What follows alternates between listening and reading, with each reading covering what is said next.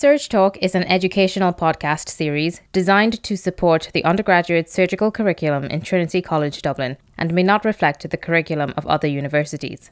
This podcast series is designed for educational purposes and is not a source for medical advice or expert opinion. You should consult your physician or other healthcare professional if you are seeking medical advice, diagnosis, or treatment.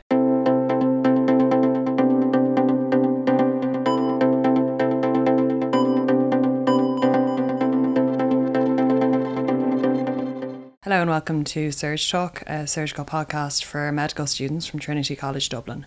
My name is Susie O'Neill, I'm clinical lecturer in surgery, and joining me today is Professor Rustom Manecksha, consultant urological surgeon and professor in surgery with Trinity College. Thank you so much for meeting us today, Prof. Manecksha. Uh, thank you for uh, for inviting me. It's a pleasure to be here. Great. So this episode is about an approach to lower urinary tract symptoms. So to begin, this is a seven-year-old male. He attends you, his GP, with a six-month history of issues with voiding. What questions would you like to ask initially regarding his presentation? Yeah. So I think it would be important to establish uh, how long the patient has had these symptoms, um, whether they're acute or have been building up over a period of time and then to get a sense of what the most bothersome symptoms are. So, uh, my approach is typically to divide up um, the symptomatology into uh, voiding symptoms and storage symptoms when I'm taking a history from a patient. Um, and with the voiding symptoms, I start at the beginning. So, the, the first thing that a patient needs to do when they void is to initiate their stream. And often, um, particularly men, uh, uh as they get older, uh, may have difficulty initiating their stream, and that is a symptom that we refer to as hesitancy, uh, where it takes a period of time uh, before the first stream begins. Um, and then, when the stream has commenced, uh, we I, I, like to ask them about the strength of their stream, um, and uh, because the stream diminishes very gradually um, a lot of men forget what their stream used to be like, and they feel that even a poor stream for them is quite normal. So I find it helpful often to stand up and use my hand in front of me to indicate how far out their stream travels as a means of putting some objectivity to otherwise a subjective description of strength of stream. Um, men with uh, um, lower urinary tract symptoms would sometimes also describe the lack of continuity or intermittency, where the stream often is demonstrates a stop and start pattern rather than a continuous flow. Um, the caliber of the flow can also be informative. Um, so whether it's a normal stream or whether the stream is particularly thin, um, and whether it's a straight stream or if the stream splits. Um, I inquire about whether they feel they need to strain their abdominal muscles to force to generate an adequate flow in order to void. And when they have finished voiding, I inquire about whether they have a sensation like they have satisfactorily emptied their bladder or whether they feel there is some residual urine that they have incompletely evacuated. Um, men who have a sensation of incomplete emptying would often report the need to double void. So they've voided as much as they can. Um, they think they're finished, but have a sensation that there is more to void. And then a minute or two later, they're able to generate an additional stream and void further. Um, with respect to storage symptoms, these refer to symptoms that relate to the bladder's ability to store urine efficiently. So, as we sit here having a conversation, we're not aware that our bladders are filling. But urine, as we know, is being produced continuously and travels down from the kidneys via the ureter to our bladders, and our bladders function as a storage organ. And typically, um, we wouldn't get a first desire to void until our bladders are half or two thirds full. Um, but in patients who have storage symptoms or where their bladders are not working efficiently as a storage organ, um, they may develop urinary frequency, which is daytime uh, frequency. Um, so they typically, if we accept that an average person with an average fluid intake would produce about 75 to 100 mils of urine an hour, and if we accept that the average normal bladder capacity is in the ballpark of around 500 mils, we should have a normal frequency of about three to four hours. Um, but it is not uncommon for uh, patients with lower urinary tract symptoms to report having to void every 15 minutes or every 30 minutes or every hour. Um, and most of the time, it's not because their bladders are genuinely full, it's because their bladders are dysfunctional as a storage organ, so are producing these sensations of needing to void before their bladders have actually reached a half capacity or two thirds their capacity. And the nighttime equivalent of that symptom is nocturia. Uh, and when you are asleep, you often don't have an awareness of time. So 15 minutes can feel like an hour, and an hour can you know can, can feel like a lot longer or a lot shorter. So it's difficult to quantify nocturia in terms of time interval, but it's much easier for patients to remember how many times they woke to void when they were asleep. So daytime frequency we're aware because we're wearing watches, we've got our phones with clocks on them, etc., that we've just been to the toilet 15 minutes ago. Why are we needing to go again, or half an hour, etc.? But you will remember how many times you woke from sleep, but you mightn't have an awareness of the time interval between voids. So nocturia is often most efficient, most is best quantified in terms of the number of voids during sleep. And it's probably helpful to inquire about whether it's the desire to void that woke the patient up, or if they just have poor sleep pattern and get up almost habitually.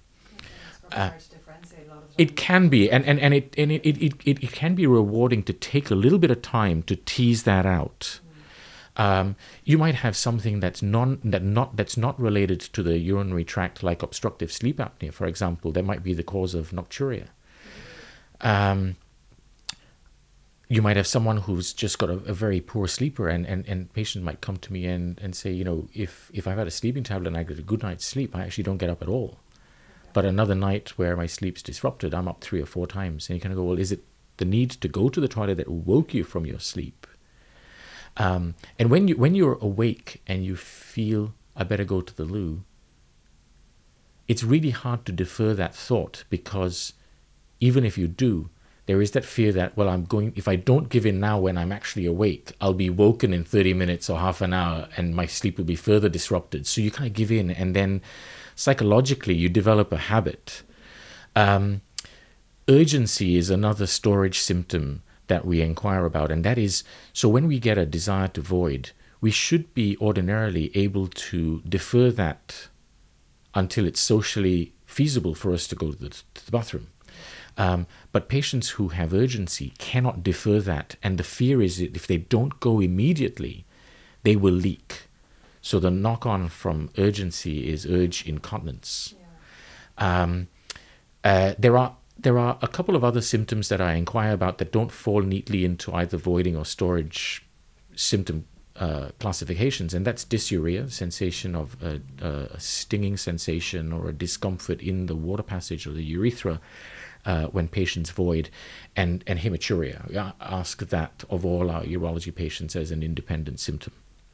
So that's how, that's how I would um, start the history for someone who presents with, uh, with these symptoms. Yeah, so he does describe a lot of the symptoms that you've mentioned. He describes that over the past about six months, he's found it progressively more difficult generating the stream, so that hesitancy you mentioned. And he often finds that when he does urinate, he feels like he's never fully emptied his bladder. He also describes the on off stream that you'd mentioned, the intermittency, and there's no consistent flow. As a result of this, he's going to the bathroom more frequently, about 15 times a day, and nocturia three times per night. And he's experiencing some dribbling after voiding as well. He also describes episodes of urgency, as you mentioned, where he suddenly feels the urge to void and has to go to the bathroom immediately. So he denies any dysuria, hematuria, or weight loss, and he has no known urological history or history of urinary catheterization. His history does include type 2 diabetes, hypertension, and a right total knee replacement for osteoarthritis last year. His regular medications are aspirin, metformin, amlodipine, and ramipril. So, what would be the differential diagnosis for these symptoms, and how would you like to further evaluate this patient? Yeah. Um, so, based on the patient's uh, gender and his age, the most likely explanation is that this is pros- uh, benign prostate enlargement. Um, but obviously, again, I, I approach being a surgeon, tend to approach most things anatomically. Um, and it's important to be able to uh, assess and determine is this because of bladder dysfunction? For example, is the bladder detrusor hypotonic and therefore not able to generate the necessary pressure to evacuate? And that may be relevant given his uh, medical history of type 2 diabetes because there can be an autonomic component that interferes with bladder, bladder um, voiding. Um, obviously, the prostate and prostate enlargement, um, the urethra. Could this patient have had a, or could ha- could he have a urethral stricture?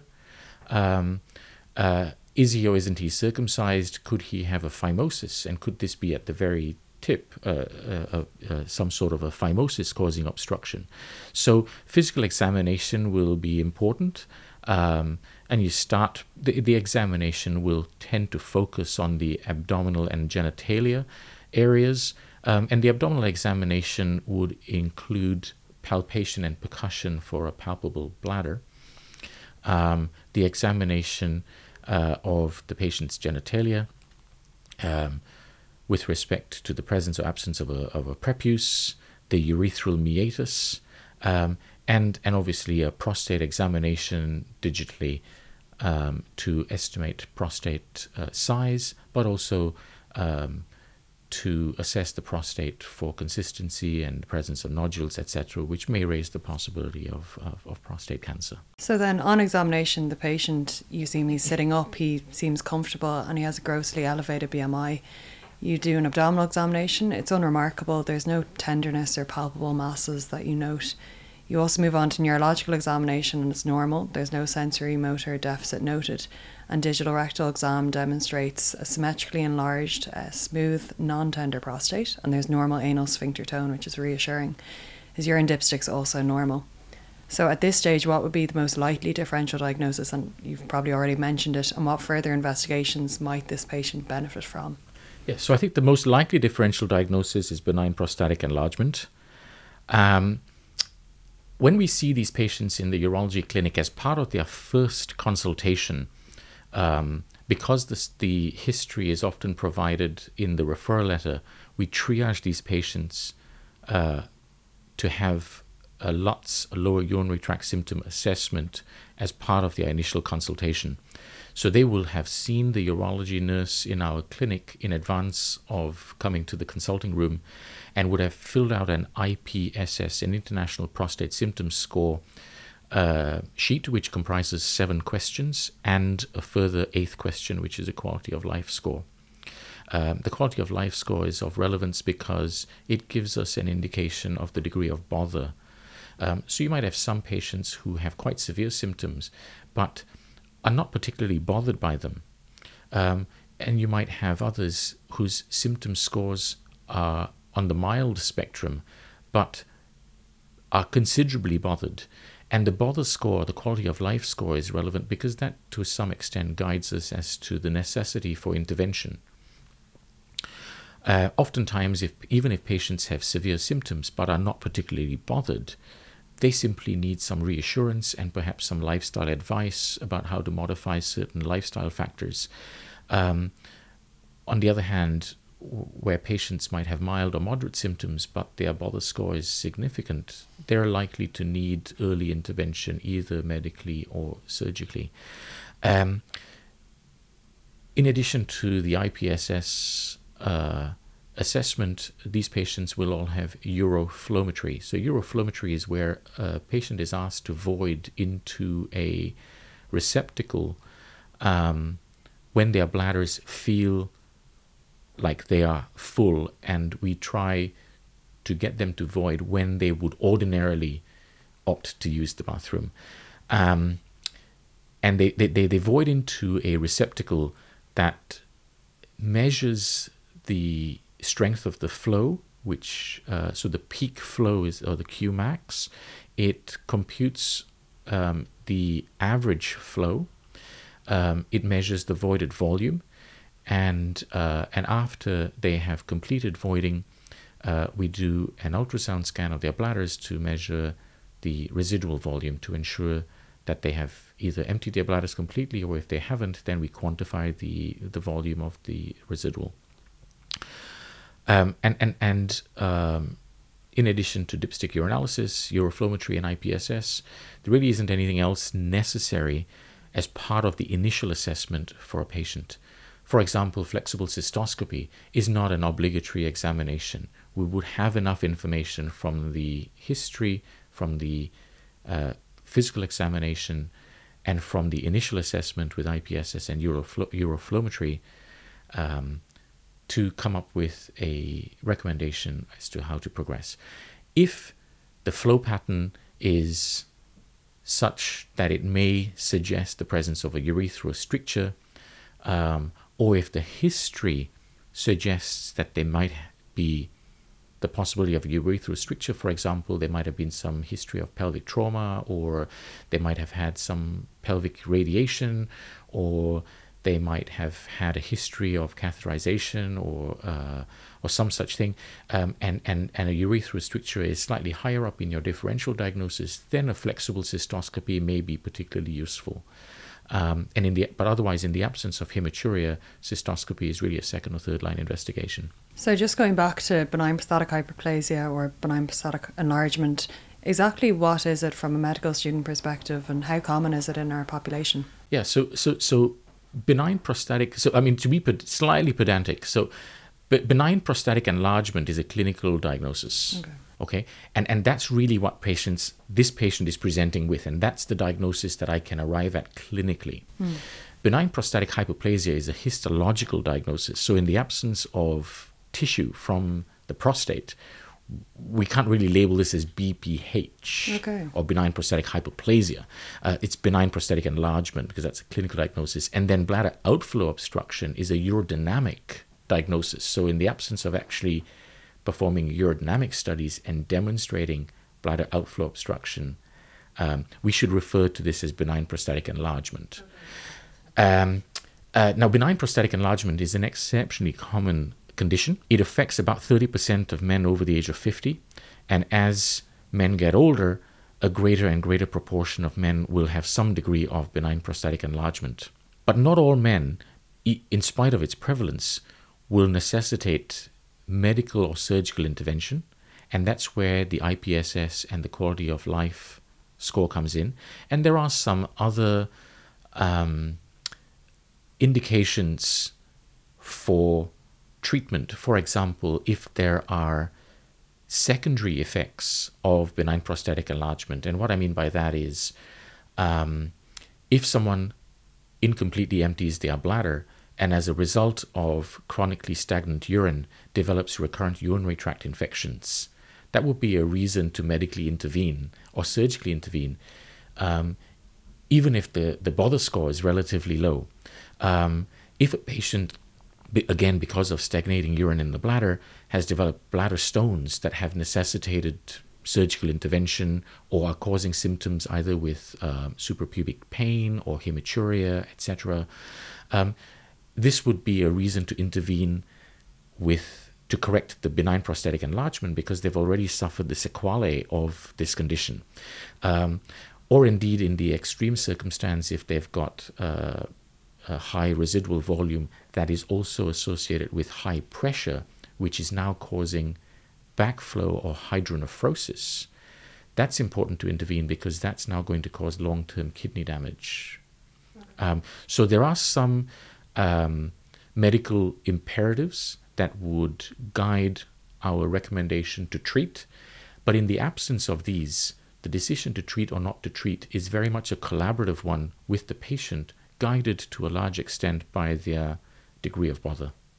Perfect. So that leads me on to my next question. So, from both, I suppose, a conservative medical and surgical perspective, what would be the treatment options out there for patients who are suffering from symptoms of benign prostatic enlargement? Yeah.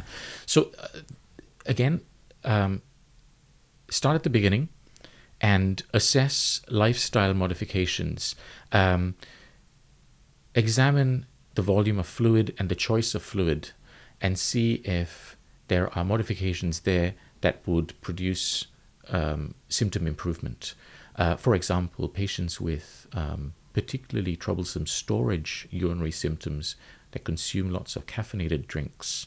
Um, caffeine, uh, apart from being a diuretic, is also a stimulant of the detrusor and therefore will exacerbate these storage symptoms. So, either switching to decaffeinated uh, beverages or reducing significantly the volume of caffeinated beverages and the overall fluid intake will in itself produce an improvement in symptoms.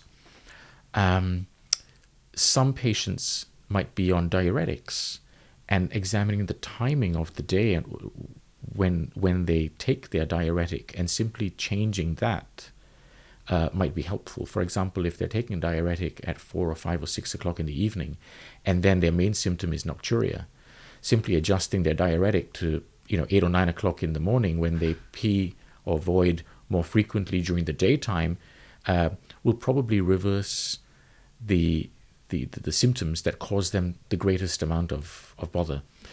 Um, in terms of medical treatment, there are a number of different medications.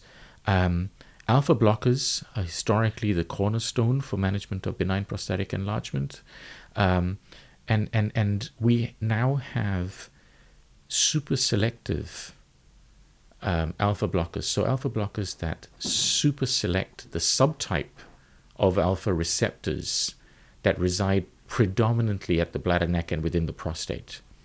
Um, so, these are the alpha 1A uh, uh, uh, blockers and and they interfere least then with the alpha receptors, for example, in the cardiovascular system, and are less likely to cause cardiovascular side effects like orthostatic hypotension, um, uh, dizziness, and so on and so forth. Um, and, and they act by relaxing the smooth muscle within the bladder neck and the prostate, uh, reducing the outflow resistance, and therefore improving urinary symptoms by doing that. Um, but the alpha blocker has no net effect on the volume or size of the prostate. So a 5 alpha reductase inhibitor can be introduced and can be used in combination with an alpha blocker, which has a much slower but much more longer lasting effect insofar as that it reduces in time the volume of the prostate. So in, in essence, it, it changes the natural history of the disease. Um, and good quality data has shown that the introduction of a 5 alpha reductase inhibitor uh, for the treatment of, of, of men with, with BPE uh, reduces significantly the likelihood for the need for BPH related surgery in the future and also reduces that patient's risk of a future episode of urinary retention. Um, in men whose symptoms are predominantly storage in nature, so the frequency, the nocturia, the urgency, but also have an element of BPE. Um, it is conceivable that we use an alpha blocker in conjunction with an anticholinergic or an antimuscarinic. And, you know, historically, um, certainly when I was in medical school, we were taught if someone is has got BPE, you avoid an anticholinergic. It's, it's almost contraindicated because it's going to produce acute urinary retention by reducing detrusor contraction. But in fact, we know subsequently from very high quality science that this does not happen and the risk is minimal, provided the patients are appropriately selected. So you wouldn't use it in someone who's got a very high residual to start with.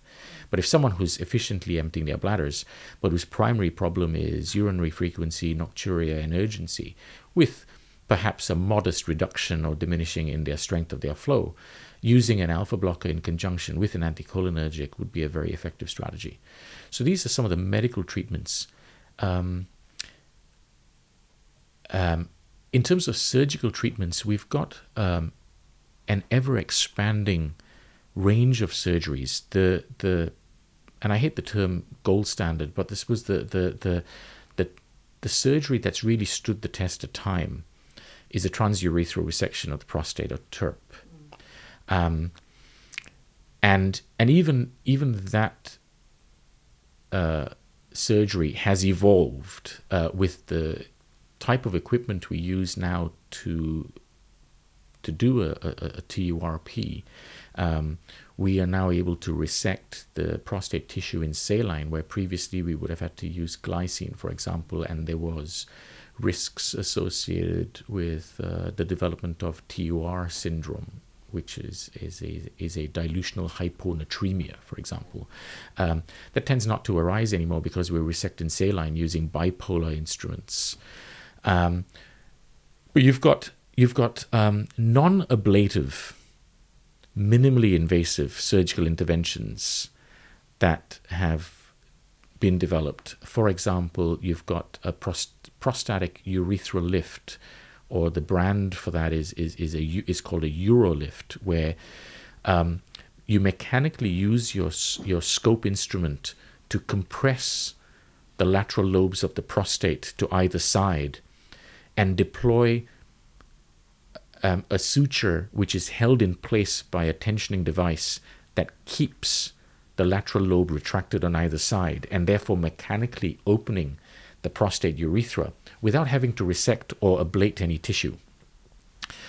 Um, you have the introduction of steam treatment, um, where you inject steam at a particular temperature that causes tissue necrosis, and which eventually then sloughs off. Um, and these are these are relatively novel uh, treatments uh, that are established um, that we can do now as day case surgeries. Um, and often can be done in an ambulatory setting with either some local anesthetic or some mild sedation.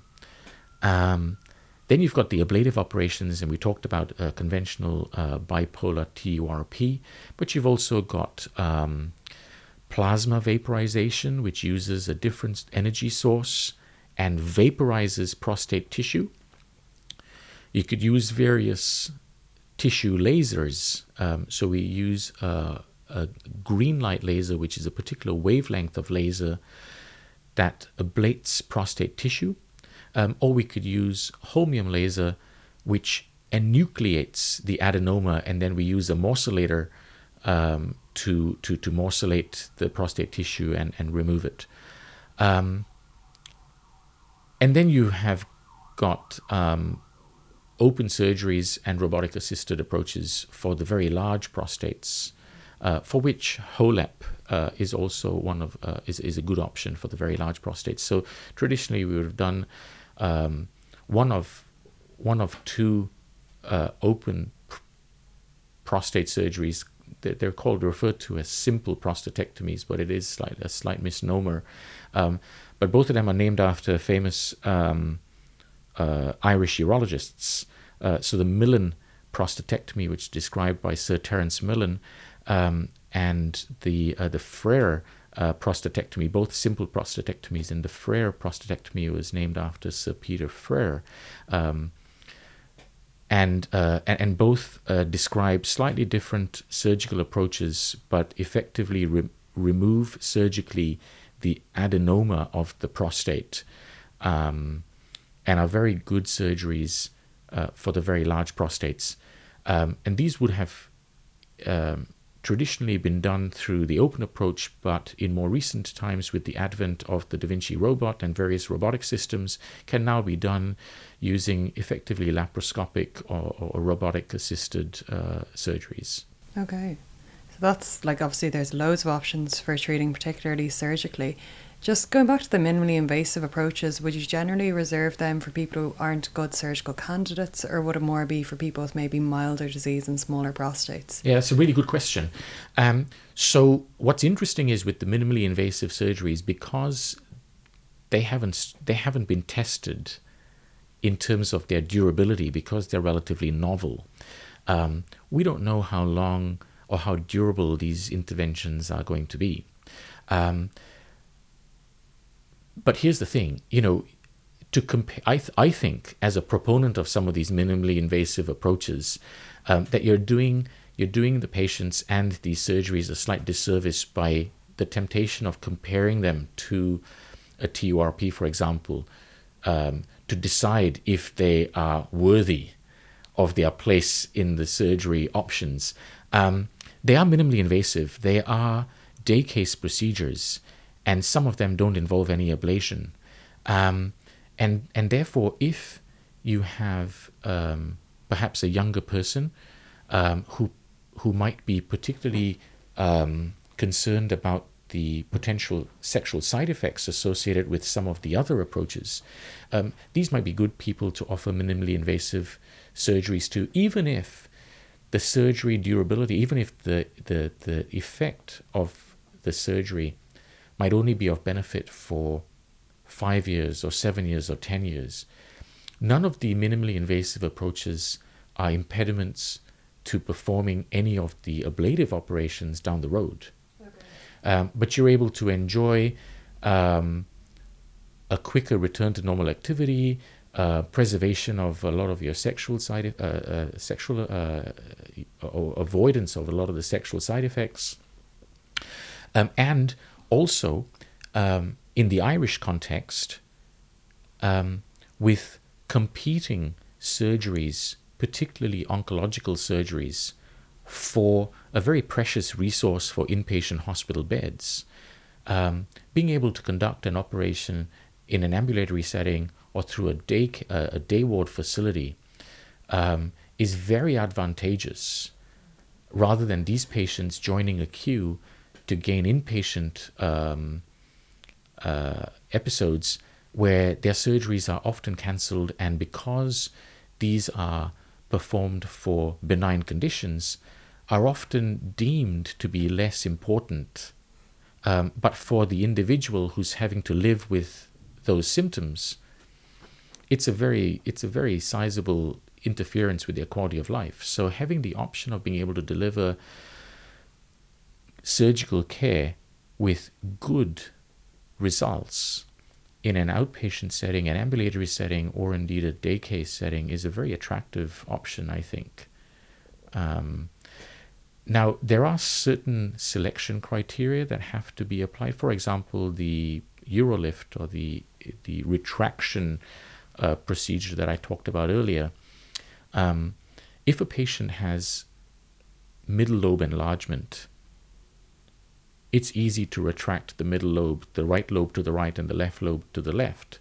But if they've got a median lobe that's enlarging from the floor of the of the prostate, you can't tack the median lobe down because posterior to the median lobe is the rectum.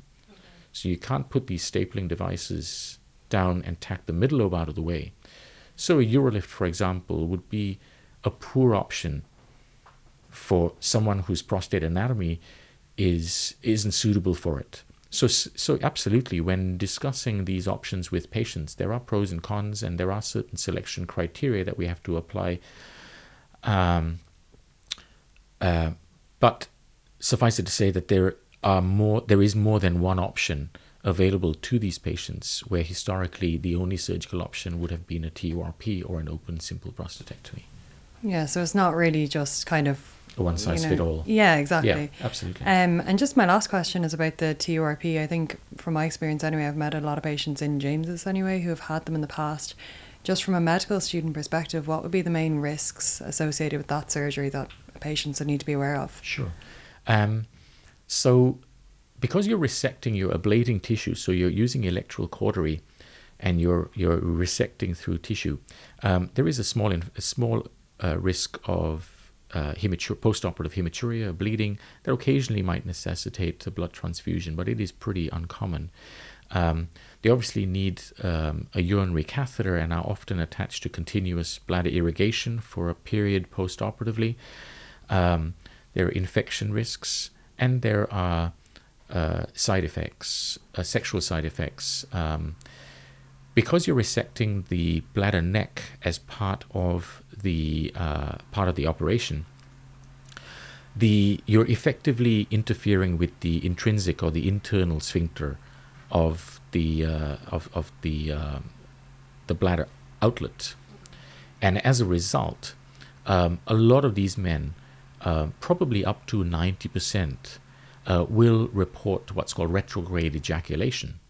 So, where the ejaculatory ducts open um, just proximal to the external sphincter, um, the path of less resistance is now going to be backwards towards the bladder. So, as they experience um, climax, instead of the ejaculate propelling distally and outwardly through the urethra, um, it often travels backwards into the bladder. Now, this is this is isn't dangerous. It, it, it doesn't uh, affect the the the man or the man's partner. But some men uh, are distressed by what they would describe as a dry ejaculate because there's no visible ejaculation, uh, or might be distressed by the reduction in the volume of ejaculation. And some men will um, report that that this in some way affects the sensations, the pleasurable sensations that they get with that. So it's important that men are counseled about retrograde ejaculation because that is not reversible. Yeah. Um, the risk of urinary incontinence is is very small, um, and uh, an inexperienced hands uh, with respect to anatomical landmarks, you shouldn't be interfering with the external sphincter, uh, and therefore um, urinary incontinence shouldn't be an issue. But it is important to, to mention to patient that there is a small risk that they might have some urinary incontinence. Um, and when patients have an overlap of outflow obstructive symptoms, so the voiding symptoms and storage symptoms, it's important to counsel them with respect to the expectations of what symptoms are predictably going to improve and what symptoms may improve. Um, so, because it is a mechanical operation, you would expect when you're creating a, a, a larger channel that they should, the voiding symptoms should respond. But the storage symptoms are a sequelae of bladder dysfunction as a result of having to the, the bladder having to work against an obstructed outflow. And while many men will report an improvement in their storage symptoms, it's less predictable. So it's important that men are aware, particularly for the nocturia, the urgency, etc., that those symptoms may persist in spite of some form of out, outflow obstructive surgery. But that doesn't indicate that the surgery has failed that we may just simply, once we've relieved the outlet obstruction, have to separately tackle the bladder overactivity as a, as a separate entity. In some instances, the bladder recognizes that it doesn't have to force as much anymore because the resistance is reduced and so on and so forth. And the bladder, with retraining or training drills, you can retrain the bladder's habit to, uh, to normalize but in some instances, you need medical intervention, like an antimuscarinic and an anticholinergic. Great, that was that was really comprehensive. Thank you so much, Prof. Manecksha, for joining us today. Uh, that completes the episode. My pleasure.